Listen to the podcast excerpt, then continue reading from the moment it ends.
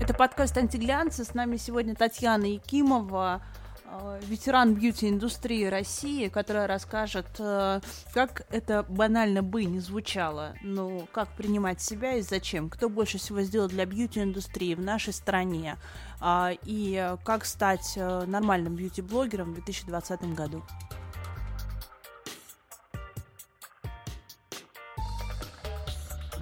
Итак, сегодня мы поговорим э, о красоте, и мы долго искали спикера на эту тему, потому что, э, во-первых, не, не все говорят и пишут, что уж там о красоте интересно, а во-вторых, не у всех есть такая экспертиза, как у нашей сегодняшней героини. Это Таня Якимова.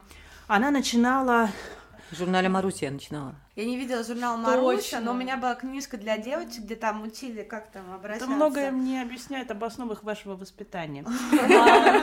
Но также Таня Якимова из известных вам всем, уверенно, изданий а, работала при Евелине Хромченко в Офисиеле. Таня работала в Татлере на моменте его запуска. Запускала номеров в России и работала в Блюпринте.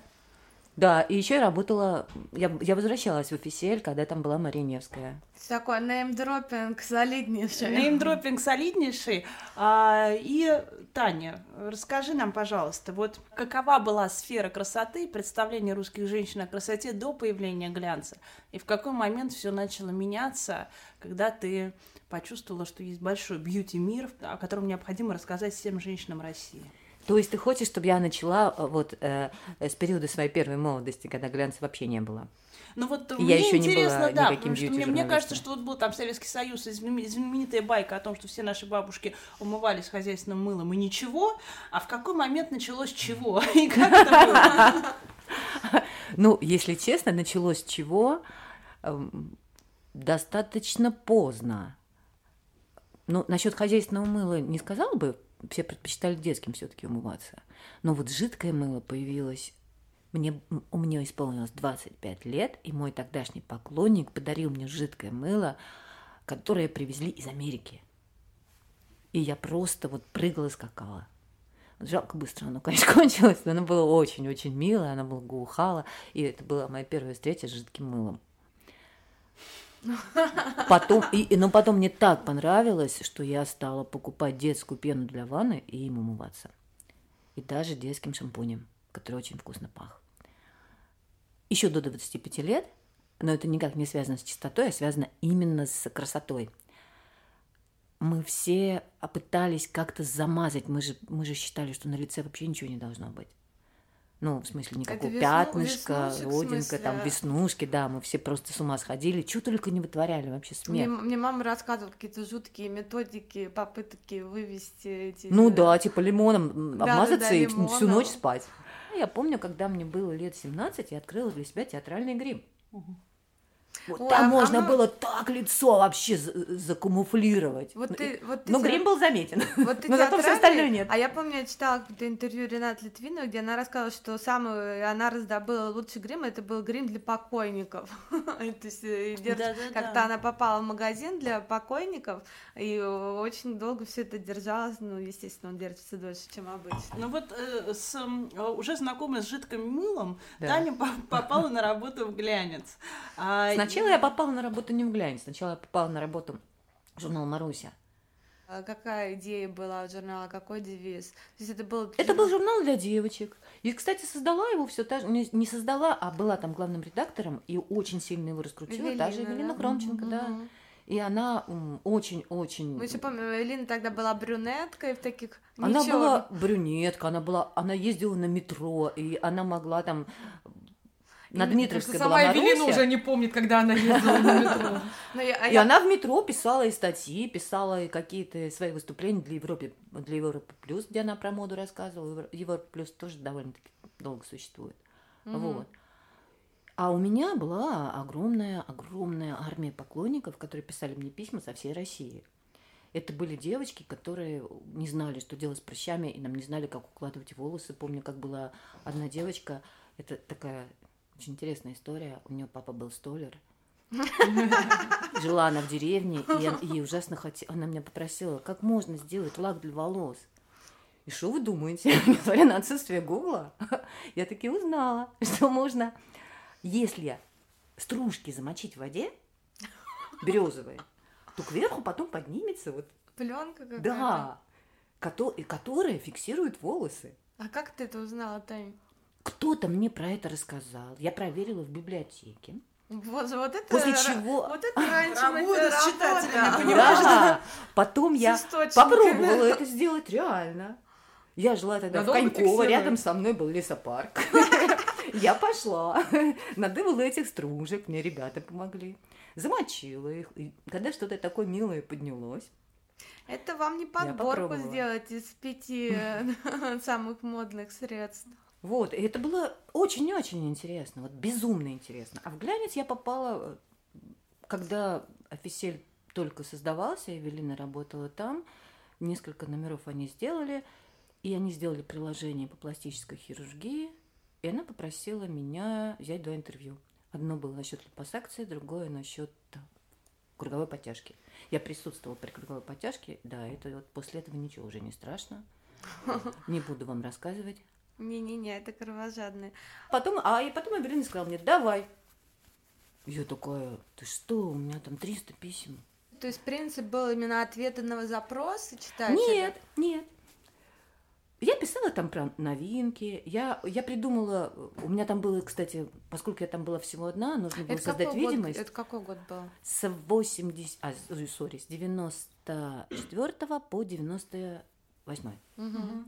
И нужно было создать видимость, там много людей, и у меня было несколько псевдонимов, которые я сама придумала. Это биполярочка нормальная. Да, Мажи Нуарова от духов Мажи Нуар. Я была Мажи Нуарова. Светлана Гиацинтова. Потом была... какой-то Ильфа Петров уже. Татьяна Красота, это Татьяна придумала красота, Евелина. Хорошо. Ну и просто Татьяна Якимова. Вот нас было четверо. И кто самая вот такая бойка была? Какие роли были? Расскажи. Самая бойка была Татьяна Красота.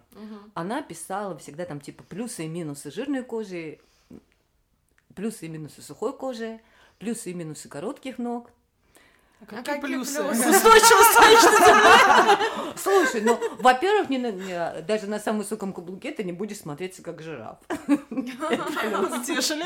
Потом тебе будет очень удобно в самолете. Земля матушка быстрее заряжает. Слушай, это жестко на самом деле. В самолете удобнее, да. Да, и еще, если у тебя ноги а, не очень длинные, но не хорошей формы, то тебе очень э, круто будут шортики, и при этом тебе э, не будут все оборачиваться и кричать, что «Ишь!»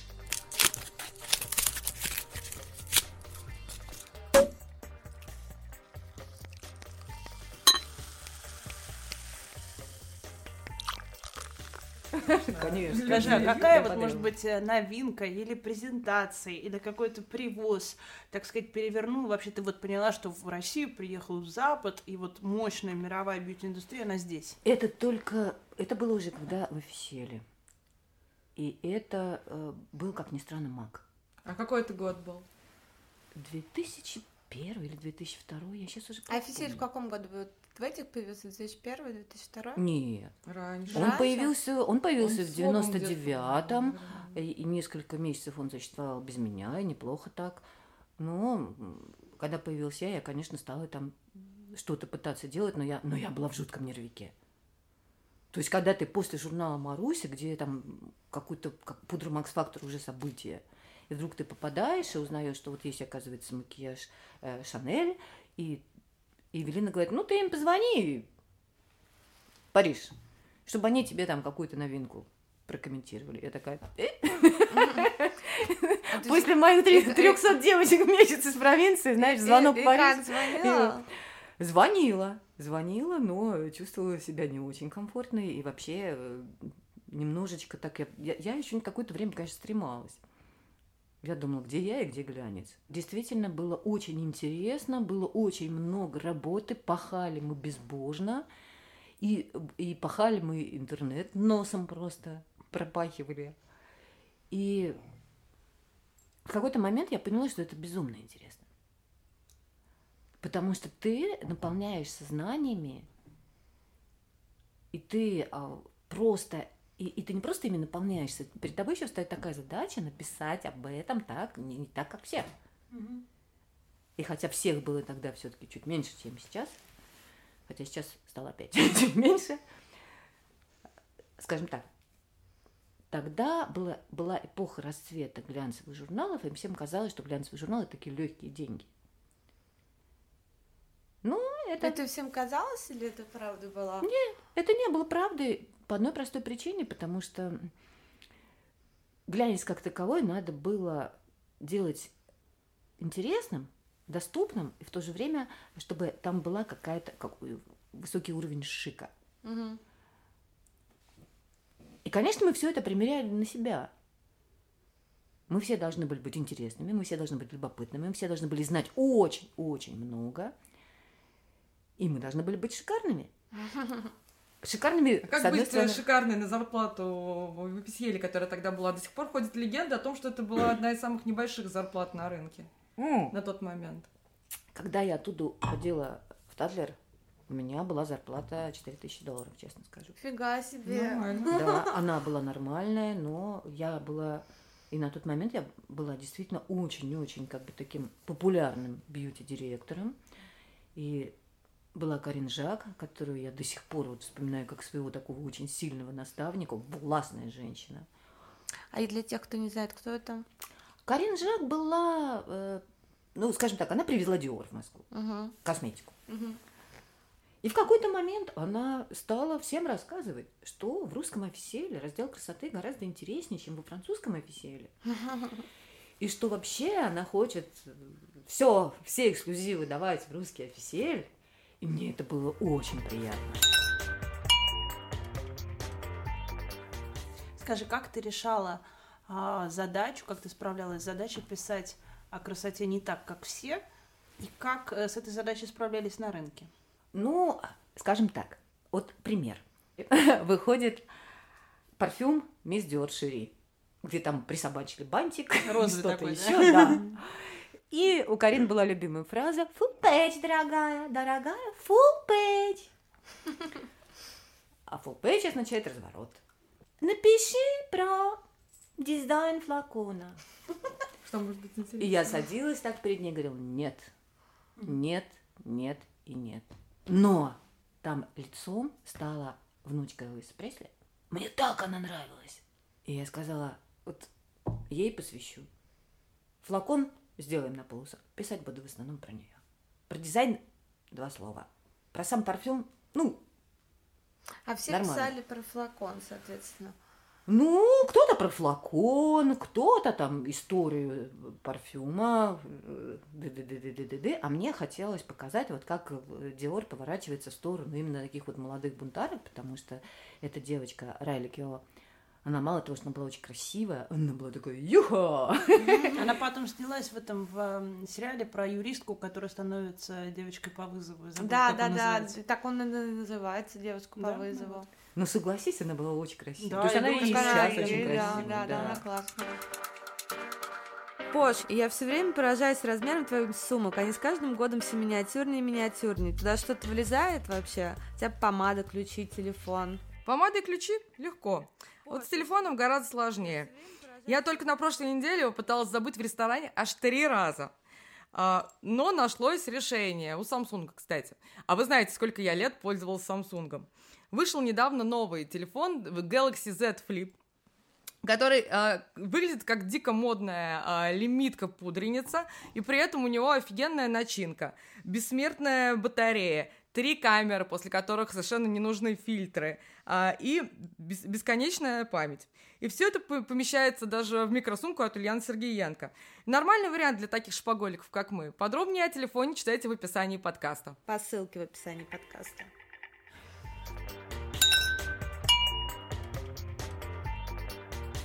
У нас была там такая система поощрения для фулл-пейджей, когда нам говорили, что вот для самый лучший материал бренд подарит подарок. У меня в голове сразу возникала мысль, ага, получается, что как бы типа я должна э, вывернуться наизнанку, уговорить мое начальство, чтобы они мне дали full page А там про какой-то там подарки парфюм. были? А вот слушай, да, расскажу Да. историю. Э, Очень хорошая. А. Но это получается как бы нечестно, потому что я займу редакционное пространство. Рекламу вот они не дают. а подарок получу я. Ну, как-то все это как-то не очень. Я решила, нет. Буду-ка я писать, как считаю нужным. А именно небольшую новость, но такую, какая была бы просто новее всех новых. И это был парфюм Булгари, про который, да, все дали full page, а мне, естественно, не дали, потому что рекламы парфюма Булгари у нас не было. Но Прям как в антиглянце я, правила. я оказалась единственной, кто написал, опя- опять же, покопавшись во всех новостях, в этом парфюме был имбирь. Ну, Кто имбирь, был, парфюм, прости? Имбирь. Ага. Ну, как выяснилось, именно Булгари оказались первыми, кто взял имбирь, который используют для суши. Не парфюмерный имбирь, а именно имбирь, который для суши. И я искала, искала, искала, нашла это, подумала, о, круто. Он же ничем не пахнет, come on. Как, как, как сделать Нет. э, парфюм своими руками? Возьмите имбирь. Потом лага строит так. Нет, а, он, он ничем не пахнет. Может быть, сам по себе. Ты понимаешь, да? А Да. когда комбинация, Да. И зачем они это сделали, я до сих пор не могу понять, почему они его взяли. Но, очевидно, в этом был смысл. Ты так написала.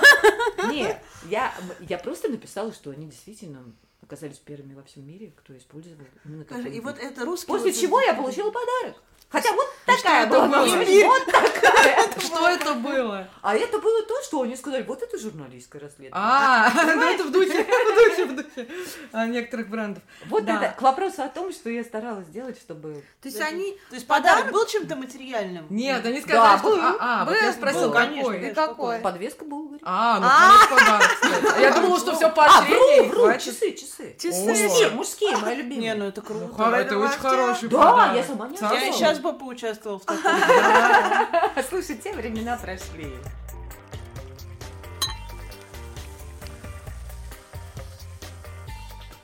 А, вот как ты относишься, сейчас вместо журналистов, профессионалов это делают инфлюенсеры, блогеры, им У открывают которых эти очень двери? утилитарный подход к косметике. Типа я распаковала, Я кожа съела, шелушится, я- я потом- напитанная, напитанная, Да, любимое да, да. слово. Напитанная, да. и- И Тушь, сияющая. Да, тушь норм.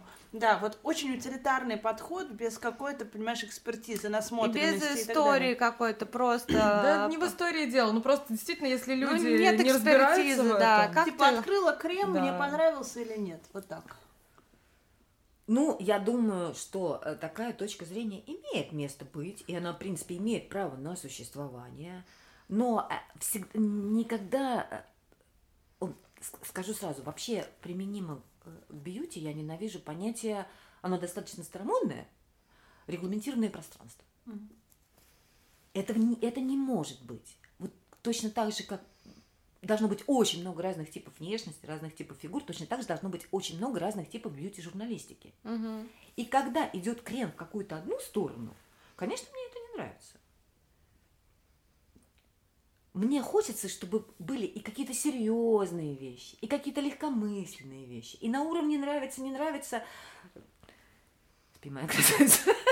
Даже на этом уровне тоже, наверное, они должны быть, но в этом есть некий инфантилизм. А ты как бы ветеран бьюти-индустрии, слово ветеран тебя конкретно не испугает. Как бы Нет, ты говоришь, что у тебя в следующем его. году юбилей. Да, Выглядишь ты да, да. охренительно. Спасибо. Ты просто Да. как супермодель. Ну, то есть вот кто не, не видит э, Таню Якимову, мы, наверное, выложим фотку, но вы все равно погуглите, вот как можно выглядеть просто офигенно. А, и, э, но тем не менее... э, Вечер удался? все beauty, все beauty, да, с приставкой anti-age, оно как бы создано для того, чтобы все-таки постараться закамуфлировать свои морщины, уменьшить их, э, выглядеть чуть-чуть моложе. Но это вот с одной стороны. А с другой стороны есть ты, который как бы принимает свой возраст, э, топит, в принципе, за естественность, топит за... Ну, то есть у, у тебя нет таких побуждений, сейчас я там возьму себе, натяну, распахну и попу наращу. Знаешь, ну вот а, в последнее время я начала понимать, да, у меня нет таких убеждений и никогда не будет. Это this is my way, понимаешь? Но есть люди, которые их штырит, когда они себя меняют с помощью тяжелой артиллерии, именно, знаешь, или даже, или даже не очень тяжелой, типа те же инъекции. Их штырит, они получают дополнительный Эндорфины. да, дозу энергии. И флаг им в руки. Ты это ну, как бы... Да. да, я это понимаю, потому что кто счастлив, тот и прав. Угу. И опять же, это, это та же самая система, при которой должен быть баланс. Есть женщины, которым ну, вынь да положь, она будет, она боится, она хочет, ну пусть у меня первая морщина появится как можно позже. Я все сделаю, чтобы она появилась как можно позже. Я начну в 25 лет колоть, колоть бокс, а ботокс не помог, я буду колоть что-нибудь другое. А есть женщина, которая, ну, получила на это свою морщину, посмотрела на нее и подумала, и что? Я стала хуже, да ни хрена. Что у меня от этого голова заболела? Нет. Что меня от этого, не знаю, там, настроение испортилось? Нет. Да буду я жить с этими морщинами. И почему бы и нет? То есть Просто у нас очень долгое время, конечно, женщин, которые не боялись морщин, было слишком мало. Вот когда во мне это формировалось, мое спокойное какое-то отношение к тому, что я старею, к тому, что у меня появляются признаки возраста и на руках, и на шее, и на лице, и где угодно, там, знаешь, и на ногах в том числе.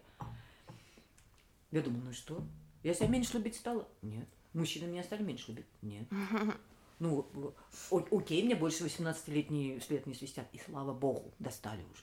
35 лет, понимаешь? Все ты не соревнуешься с мужчинами, например, не ревнуешь, типа, к женщинам помоложе там. Нет, конечно. Понимаешь, это, это, это вопрос с возрастом. Мы все становимся такие немножко мудрее. Мы учимся чему-то. Нет, иногда к некоторым просто один возраст приходит без мудрости. Бывает. Но мне кажется, сейчас все-таки этого меньше. И мне кажется, иногда мне кажется, что просто они даже об этом не думают. Вот когда, когда мне было 14, я прям все глаза проглядела. А, вон у Ирки ресницы длиннее, чем у меня. А Ирка тем временем посмотрела а как, все глаза а, в мою а сторону. А, когда, а у Якимы белые, а когда, волосы А когда пришло спокойствие, да? Когда я поняла... Во-первых, а, когда ты понимаешь, что ты все-таки человек, э, homo sapiens, понимаешь? Когда ты читаешь книги, когда ты понимаешь, что все время за кем-то смотреть и себя сравнивать, это, наверное, глупо. В принципе, смысл жизни в том, чтобы выстроить здоровые отношения с самим собой. А как ты их выстроишь здоровые, если ты все время в себе что-то хочешь улучшить, или, или ты все время хочешь казаться не тем, кто ты есть? Это не здоровое отношение.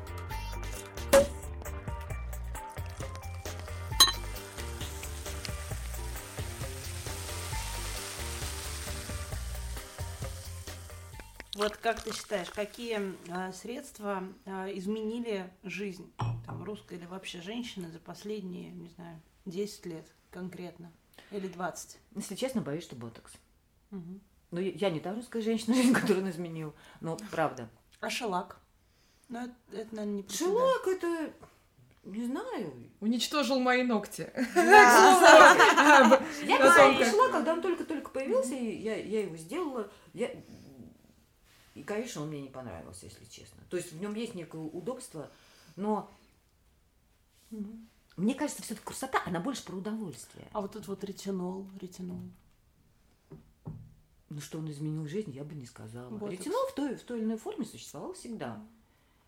Я думаю, что все-таки это был ботокс. И знаешь, что еще? Лично мою бьюти-жизнь, кто очень классно изменил, это очень хорошее средство для камуфляжа, корректора и консилер. Угу под глаза я ненавижу что-то мазать, но у меня э, была в жизни, были в жизни две аварии, mm-hmm. когда реально у меня все лицо вот было в синяках. И после них оставалось, оставалось от теленготазии, лопнувшие сосуды, их можно убрать лазером. Ну, Они ты мотоциклистка была на секунду, Была, да? была, была. Угу. И на самом деле в глубине души еще остаюсь. Но на 60 лет мне, мне еще рано. На 70 обязательно куплю себе. Это будет мой четвертый мотоцикл. Да, да, да. Надеюсь, что будет трехколесный